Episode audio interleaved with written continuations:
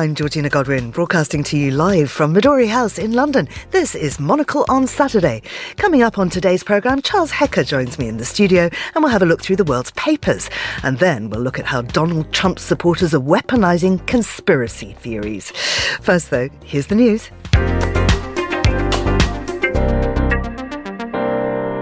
President Vladimir Putin visited the commander of Russia's operation in Ukraine and other top military brass, the Kremlin said today. A meeting that came after Ukraine claimed counteroffensive gains on the southeastern front. In other news from Russia, the foreign ministry has banned 54 British nationals and people working for UK organisations from entering the country in retaliation for UK sanctions on its citizens. Thailand's self-exiled former Prime Minister Thaksin Shinawatra plans to return to the country on Tuesday, his daughter said today, amid prolonged political uncertainty after a May national election. Also scheduled for Tuesday is another parliamentary vote for Prime Minister to be nominated by the Thaksin-backed Pheu Thai party. US President Joe Biden and the leaders of South Korea and Japan met at Camp David on Friday. They've agreed to deepen military and economic cooperation and made their strongest joint condemnation yet of dangerous and aggressive behavior by China in the South China Sea. And Australia's Prime Minister Anthony Albanese has promised 200 million Australian dollars for women's sport. Albanese said the funds would be used to improve sports facilities and equipment for women and girls, with soccer tipped to need significant resourcing following the Matildas' standout World Cup campaign. And that's your Monocle Radio News. Hello and welcome to Monocle on Saturday and welcome back to Charles Hecker who's been off on his travels. You're now back safely in the studio next to me just where I like you. And delighted to be here. Good morning, Georgina. Good morning. Now that last story was of course about football, uh, the Women's World Cup going on in Australia and I believe Sweden and Australia kicking off any minute now. That's right. I have a really important question for you though, Georgina, and that is do they call it soccer in Australia or do they call it football? I don't know. I think they call it soccer there because they play something like something that looks like American football. I hear Andrew Mueller screaming and down, you know, down down the phone now. Um, I think that they have games called football in Australia, and so when it comes to the thing that you kick around with your feet, the round ball, I think they call it soccer. Okay. Well, they are about to start kicking off anyway. the runners up, uh, the Matildas, are playing Sweden today. And of course, on Sunday, uh, it's Britain, the Lionesses, uh, and they are facing Spain. That's right. And there is a bit of football fever um, taking place here in the UK. Um, I'm even told that Scottish supporters have, have, thrown their weight behind the England team. Um, tiny little social media storm brewing, and that the Prime Minister and Prince William, who's, of course, the head of the, the Football Association, are not traveling to Australia as of this moment, and they're getting a bit of flack for it. I can completely see why. I mean, this is absolutely huge. It's massive, and the and the comparison and the reason why they're coming in for a bit of stick is that if this were a men's final, they would be there already by now, yeah. uh, and they're not. Mm. Although good for the climate they'll save a few air miles, I guess. Um, but uh, you know, this is the first time that an England team has been in a World Cup final since the men did it in 1966, and um, the Labour Party is pursuing an agenda for an extra bank holiday if the Lionesses win. So. Um, I guess all sports is political in the end. Mm. And I mean, what's extraordinary that the figures that, that that game was the most watched piece of television ever in history. That's right. The amount of money being generated by the games, um, the amount of viewership, and, and the prominence and the return to the significance of, of women's sport. And as you can see, as you mentioned from Albanese's financial support in Australia as a result of the Matilda's performance. Um, women's football, women's soccer, and women's sports, um, it, you know, as a result of the halo effect, are are very much climbing up the commercial and, and, and television agenda. Yeah, absolutely. And I mean, normally at this time of year, that's all we focus on is sport. August is about, you know, the glorious 12th and grouse shooting or whatever, going on holiday um, and, uh, and sport. It just doesn't feel like the silly season this year, does it? You're right, Georgina. We've been in the studio over a number of Augusts, and you can remember the times when it's been a bit difficult to dig for hard news, uh, you know, in the papers. And this August, um, you know, the silly season usually sets in because everybody's on holiday and, and Parliament is in recess and governments around the world have taken the month off, and it's usually slow.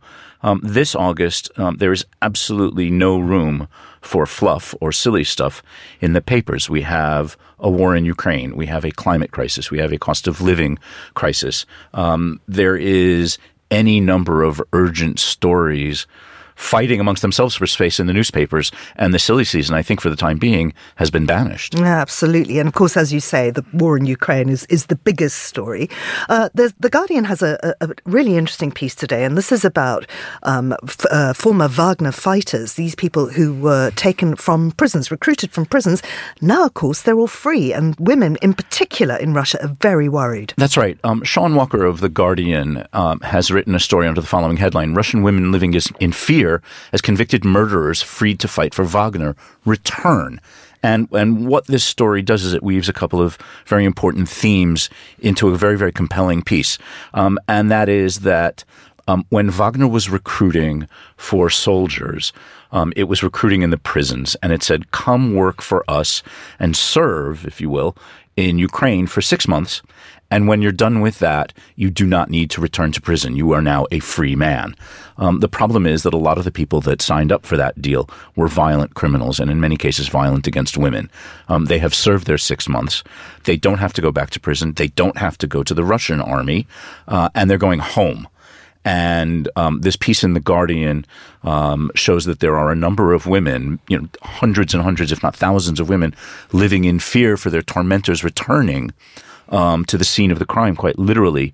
And um, what the Guardian does is it places this in the broader context of the fact that that Russia and Russian law doesn't take violence against women very seriously. So this is a specific problem against the backdrop of a much broader problem. Mm. And uh, they cite a, a, one incident, which is a, woman who had been tortured, uh, and the neighbours could hear her screaming. They kept calling the police. Nobody came.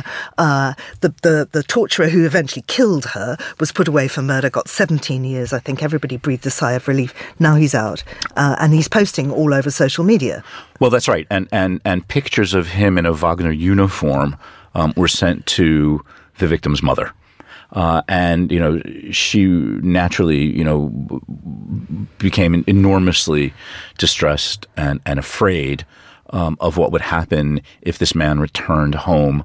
Um, you know these are violent individuals who've essentially been set free, and this is something that um, most people knew was coming and were predicting and were wondering how this would be resolved. Um, this might have been part of the reason why um, the Russian government was insisting that Wagner soldiers sign contracts with the Ministry of Defense, which of course triggered um, the mutiny on behalf of, of, of Yevgeny Prigozhin, the head of Wagner, mm. and his troops. Um, but we've got basically um, the prison doors essentially flung open um, for criminals to, to roam. And as you mentioned, um, in this particular instance, um, this this incident was reported and the police never showed up. Mm. And and so what can you count on if this repeats itself when this offender returns home? Um, what makes you think that the police are going to come next time? Mm. And of course, they, they may not be going home, A, because they're not wanted, or B, because they have just chosen an, another way of life. I think also one of the problems might be that it, it increases the homeless uh, population and that these uh, homeless, very violent men will now be on the streets. That's right. Um, most countries face issues with returning soldiers um, of various description, and that is either with their mental health or their physical health or their economic well being and, and, and how to house them. Um, Russia is, I would suggest, um, rather unprepared for that sort of phenomenon, mm. um, and and that the social network there is stressed to the max, and it's bad enough for returning soldiers and the medical and the social and the financial attention that they need, but then you have these people who are coming out of a private army um, who were in jail um, and normally would be right back there mm. uh, and aren't. Mm. And where do you put them and what do you do with them and how do you sort of little p, how do you police them mm. um, and remain aware of their presence and where they are and who they're associating with and what they're doing? And of course, one place that's had huge problems with this is San Francisco. Um, lots of returning veterans uh, going there. You've, there. A lot of people on the streets who are former former military. Of course, a lot of drug users too. But it's a huge. It's become an enormous problem within San Francisco. Francisco. Um, that's right. Uh, there are any number of stories in the paper, and we're going to get to a San Francisco story in just a second, but there are any number of stories across the paper. This was a cover story in The Economist a few weeks ago about the decline and fall of San Francisco, um, you know, which is otherwise um, one of the most visited cities in the United States and is a global tourist attraction, famous for its its natural beauty and, and for its cultural and culinary scenes. Um, but the downtown of San Francisco is gradually hollowing out. Stores are closing, offices are closing, real estate prices are in free fall, um, and this is as a result of an inability um, of the city to cope with um, a drug problem, a homeless problem, the fact that that that unusually, in parallel to all of this, San Francisco is one of the wealthiest cities mm-hmm. in the United States as a result of the tech boom in Silicon Valley. Um, and that has priced a lot of people out and is at once sort of a driver of the crisis and a contrast to it. Mm. And one thing that San Francisco residents are really pushing for is better transport networks. They want people to be able to go through the city, but on public transport. And the reason this is a headline right now is that uh, the city has finally permitted 24 7 service of driverless cars. This big story in the FT today. That's right. There's a very big story in the FT today under the headline Here Come the Driverless Taxis. And, you know, after almost a decade, the FT tells us, of software development and road testing, uh, San Francisco has, as you said, um, has unleashed um, a, a, force of driverless taxis on the city 24 7.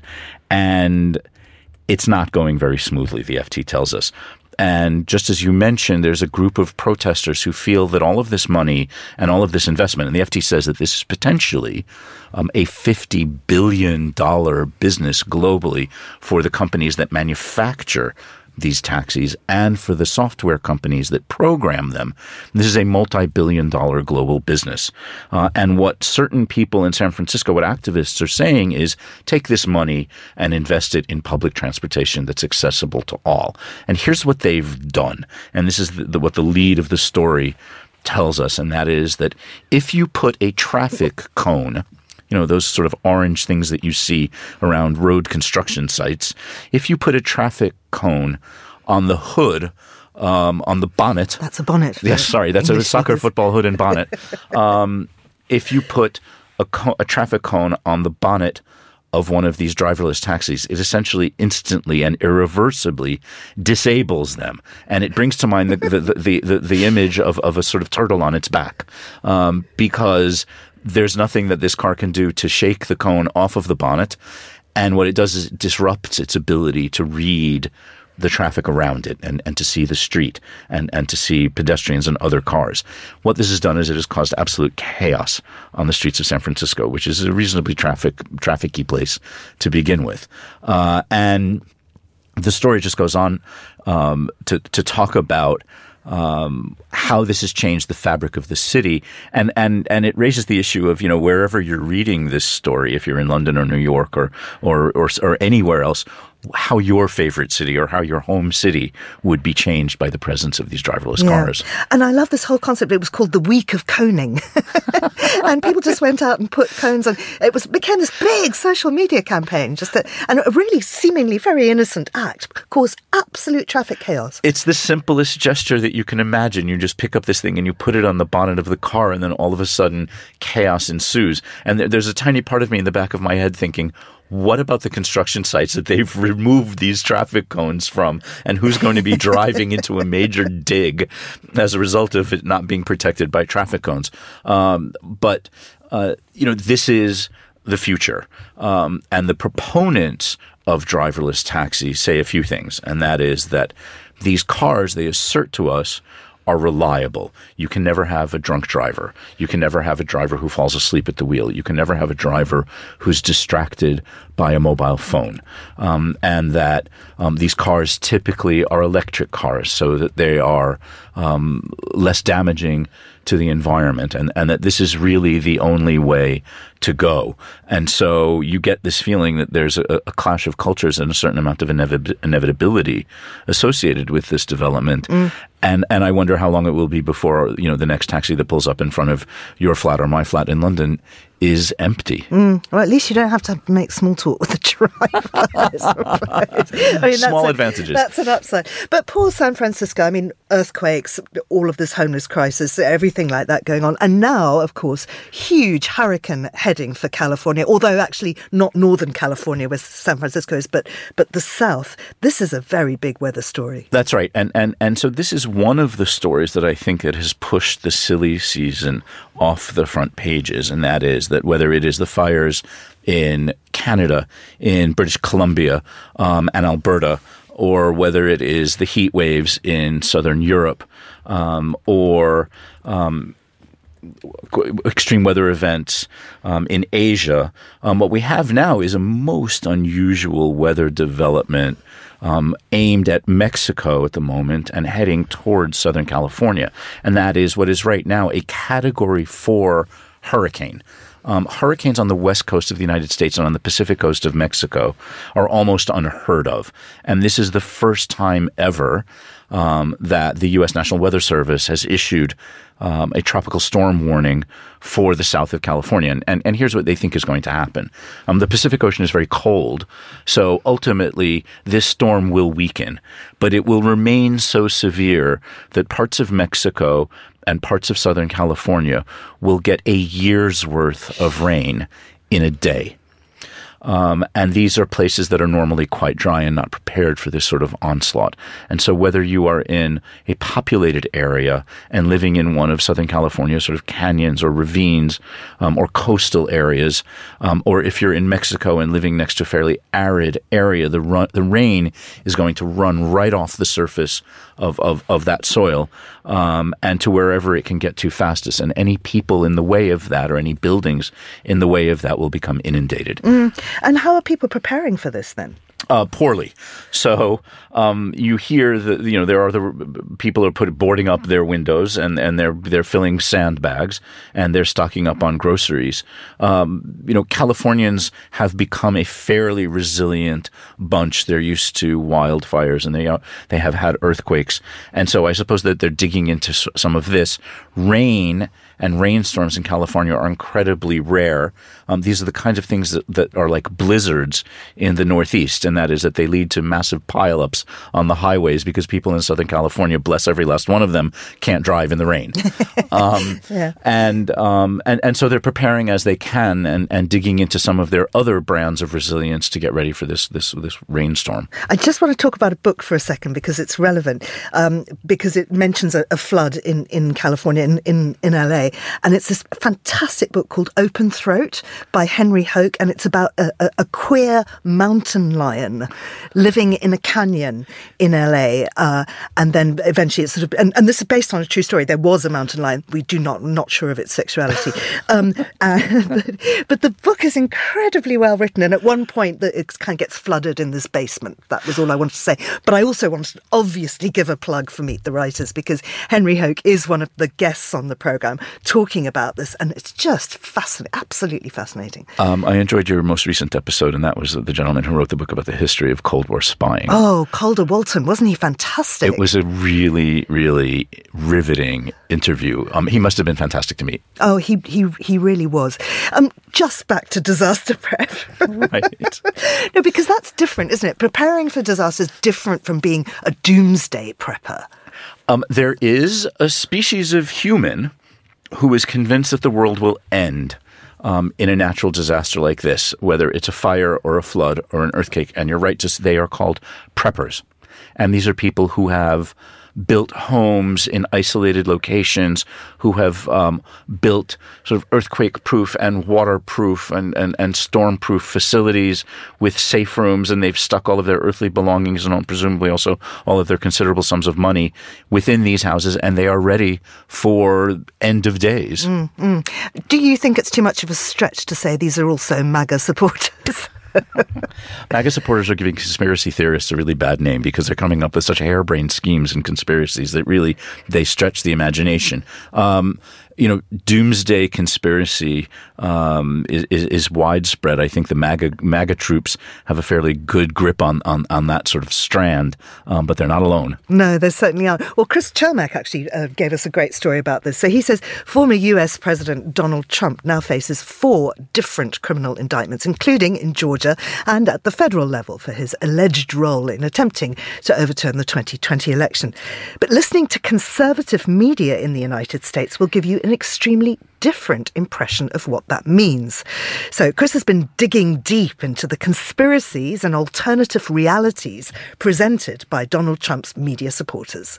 When you look at what's happening, this is a persecution of a political opponent. This was never supposed to happen in America. This is the persecution of the person that's leading by very, very substantial numbers in the Republican primary and leading Biden by a lot. In my visits to the scene of all three of Donald Trump's arraignments so far this year, I would typically hear from his supporters that I, like so many other mainstream media outlets, have had the wool pulled over my eyes. That I cannot see the truth about Joe Biden's deep state conspiracy to lock up Donald Trump. So, for those of you who have also had the wool pulled over your own eyes, here's a little explainer. If you are into the world of conservative media outlets in the United States, these last weeks of trials and indictments will have looked extremely different to you. For one thing, there's an entirely different potential trial next year that you'll have been hearing about the most. We begin tonight with this news bombshell new developments for James Comer's investigation into the possible Biden family syndicate or enterprise, if you live in Georgia, if you prefer. Uh, very real allegations of bribery and money laundering. Hunter Biden, son of Joe Biden, saw his plan to plead guilty to tax misdemeanor charges collapse this month that means that President Biden faces the awkward possibility of his son facing trial, yes, next year, in the middle of the 2024 election. And before the liberal intelligentsia say this is comparing apples and oranges, Fox News host Sean Hannity here is doing far more than attacking Joe Biden's son. He's laying the blame squarely at the president himself, alleging that Father Joe profited from his son's many business deals and actually may have changed U.S. policy as vice president to benefit his son's work as a lobbyist at a Ukrainian oil company. And it looks like the big guy was possibly sending drafts of a speech to the Ukrainian parliament to his son Hunter, who at the time we know was addicted to drugs and uh, had no experience in Ukraine energy or oil. This would, of course, be a major scandal a former vice president, now president, selling his office to enrich his son. Only that proof of Joe Biden's direct involvement in any of his son's business dealings, which Hannity here so openly claims as fact, the emails and phone calls, has yet to be presented or uncovered by investigating Republicans. Joe Biden's son Hunter clearly seems to have used his father's name to gain favors, but there's no evidence that Joe Biden agreed or gave him the favors he desired. Still, if you listen to conservative media outlets, this is a done deal and should be a far more important focus of your attention than that other pending trial or four that is set for next year. What we're seeing is absolutely unprecedented targeted, targeting of a political opponent. Speaking of those other pending trials, of Joe Biden's rival, Donald J. Trump, the line here is very clear as well. While Trump is being charged with a conspiracy to overturn the 2020 election result, what's really happening to Donald Trump amounts to election interference itself, perpetrated by the Biden run Justice Department. In fact, as another Fox News host, Rachel Duffy, says here, it's the classic playbook of all authoritarian regimes. It's interesting. This week, also, we see Alexei Navalny. He is Putin's biggest critic and opponent getting put in jail. By the way, Britain, the UN, the EU, all issuing statements about how bad it is that Putin is trying to jail his opponent. Wonder if those guys, those same organizations, will come um, into to the defense of Donald Trump. Probably not. This, too, is a line that's common throughout the conservative media world. Never mind the fact that Joe Biden and the U.S. Justice Department have gone as far as they possibly can to distance themselves from the charges against Trump, appointing an independent special counsel in Jack Smith. If you listen to conservative media, this is very clearly an effort by Biden to undermine his likely 2024 challenger for the presidency. And they back this up with a different point as well. The argument that, basically, Democrats have committed all of the same crimes as Donald Trump and gotten away with it. This, too, is an extremely popular argument in conservative circles, as described here by the podcaster Ben Shapiro. So, should he be prosecuted or not? Well, in any normal circumstance, the answer would be yes, sure, why not? Of course, if you commit a crime, you should be prosecuted for the crime. The problem is, once James Comey let Hillary Clinton off the hook for crimes, at that point, the answer becomes no. And the answer becomes no, because if only one side has to play by the rules, then the rules are not rules. They are just a double standard. They are just a weapon. And the same thing is happening right here. And you thought Hillary's emails were a thing of the past. Put another way to me by a Trump supporter in Miami, if everybody speeds down the road, but you're only ticketing Trumpers and Republicans, well, then something is wrong with your justice system. And it's a very effective strategy because it basically allows Trump to commit crimes. The point here is not that Trump did nothing wrong, but that he's being selectively charged for crimes that so many politicians have committed, even acting, as Trump is alleged to have done in the Georgia indictment, as a mob boss. Here's Ben Shapiro again. What I would like is actually widespread use of RICO to go after various criminal enterprises run by politicians. I wrote an entire book called The People versus Barack Obama, in which I suggested that Barack Obama had very likely engaged in, by Fani Willis's definition, RICO violations. Take, for example, the IRS scandal. The IRS scandal, Barack Obama and his minions went out in public and repeatedly said that it would be amazing if the IRS audited and removed the tax exemption for pretty much every conservative group in America leading up to the 2010 election. And then they actually went and they did it. And then the IRS went and did it. And he said, well, I never meant for them to do it. Well, I mean, again, that looks very much like the sort of mafioso activity RICO was meant to stop in the first place. So there you go. A brief look at the world according to conservative media. If you do wonder why Donald Trump still maintains support in Republican circles, despite facing four criminal indictments, this would be part of the reason. He's the victim of a broad conspiracy by Democrats to undermine democracy. And this is a theory that is told day in and day out in conservative media circles. An alternative reality. It's no wonder our country is so deeply polarized. For Monocle, in Washington, I'm Chris Cermak. Many thanks there to Chris Cermak. And of course, one of the some of the crimes that he, he has been accused of haven't come to court, and it's about his absolutely reprehensible behaviour with women.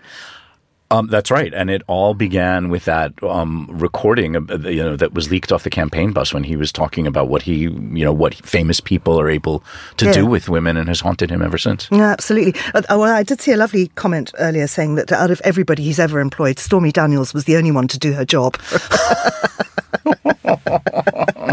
uh, but groping is a problem, and not just amongst politicians. Uh, it's become a big thing going on in Japan. That's right. I've I've come across a story in the Japan Times that um, is precisely about a, a, a persistent problem in Japan, but also points to a broader trend. And, and so the headline in the Japan Times today is DJ Soda Incident Spotlights Prevalence of Groping in Japan. DJ Soda is a prominent and famous South Korean um, musical artist and, and, DJ. She was at a music festival in, in Japan, and during an audience sort of interaction session, she was groped by her fans. And, and groping in Japan in crowded public places, particularly on the metro, is a huge problem. And, and the Japan Times goes on to elaborate how big the problem is and how, in fact, there are even um, phone apps that allow you to um, report incidents of groping and that uh, also allow you to appeal for help and assistance from people who may be in close proximity. Um, what I thought was also interesting about this particular piece is that it points to an emerging level of hostility towards performing artists. Um, and we've seen over the past several weeks and months incidents of um, performers at concerts like DJ Soda um, having things thrown at them while they're on the stage, and and the list is long and growing. Um, Harry Styles has had something thrown at him at a concert. Drake had something thrown at him. Cardi B had something thrown at her. Um, a performer called Bibi Reisha, um, whose name I'm probably mispronouncing, has also been hit. Um, in some cases, people are throwing drinks onto the stage. In other cases, they're throwing mobile phones at performers. And Cardi B most famously turned around to somebody who threw a, a cocktail at her and threw her microphone at their head. Yeah. And somebody threw their mother's ashes, didn't they? I didn't know that. Yeah, uh, I mean, extraordinary. so all part and parcel of, of, of certain social trends and developments that um, uh, you might not have anticipated. Yeah. Well, in fact, I mean, it's become so serious in Japan that uh, you, that uh, some of the um, uh, foreign services, so embassies, are, uh, Brit- Britain and Canada have issued travel advisories over groping. Uh, Britain says reports of inappropriate touching of female passengers on commute- commuter trains are fairly common. Yeah, that's that's extremely regrettable. They're typically aimed at younger women, um, and in fact, I think the story does also go on to say um, that there are certain trains or certain carriages on trains in Japan um, that are women only, um, designed to help um, women protect themselves from predatory um, Japanese salarymen. Now, of course, there are lots of travel advisories about lots of different places. People saying, obviously, don't go to places with fires at the moment. Uh, be, be aware of extreme weather. But it's also about triple checking your accommodation because quite often people uh, book into places. Well, not quite often, but it has been known that people book into places that simply don't exist. And you get there, and what's been promised on Airbnb or Booking.com was something amazing, and it A doesn't exist, or B is something entirely different. Imagine the person who went on to booking.com and fancied a trip um, to Portland Port in Dorset um, and, and booked a room on a facility called the Bibby Stockholm. Um, this is of, of taking the Mickey. This is an absolute classic and, and sort of gold medal winner of the genre because somebody has taken the Bibby Stockholm, um, which is a facility for migrants and for refugees to the United Kingdom um, that that was designed to to warehouse essentially individuals seeking asylum in the UK. Um, it has not yet um, been used because it's now plagued with Legionella uh, bacteria that has a potentially dis- disabling, carries a potentially disabling disease. Somebody took this facility and put it on booking.com. And they were offering breakfast, vegetarian or not. there were some sightseeing tips about what you can do in the environs. Um, uh, you know, this is this is a, a, a modern story that that encompasses so many different phenomena, and that is about sort of online abuse and you know the, the the recurring you know not death of irony um, and and just um, what happens when when internet websites run amok. Um, Booking.com has taken the listing down. Um, I'm not sure that anybody um, has stayed there. What I note, though, in this piece that was on the BBC website um, is that they were getting 86 pounds a night, um, you know, which is nothing to sneeze at. Uh, and but you get a double room, you get one bed, you get breakfast, and the Booking.com said, "Better hurry, only one room left at this price." Um, well, you see, we did manage to find a silly story in the silly season. That's right. Just a little bit of light humor to end the morning. The thing is that for me, every time anybody says Bibby Stockholm, I think of a porn star. I mean, wouldn't that be a perfect porn star name? Well, now that you've put it that way, I don't know if I'm going to be able to think about it in any other way. It's it's an unusual name for for a sort of uh, uh, for a vessel, um, and and now bears further research. You must have done that game where you calculate your porn star name by the name of your first pet and the road that you first lived in. Oh god, that comes out super ugly for me. I'm not even going to go there. No? Damn. Well, for me, it's Zippy St. Alban. I love it. You've got a great career ahead of you, Georgina. Is all I can do. Cash in now. okay, I'm off to do that. So I think we better end the programme there. Charles Hecker, or mm, what might we call you? Rusty Wild Duck. Thank you very much to Rusty Wild Duck. Also to our studio engineer in London, who's Steph Chungu, our producer, Isabella Jewell. Uh, and Monocle on Saturday returns next weekend. I'm Zippy St. Alban. Thank you for listening.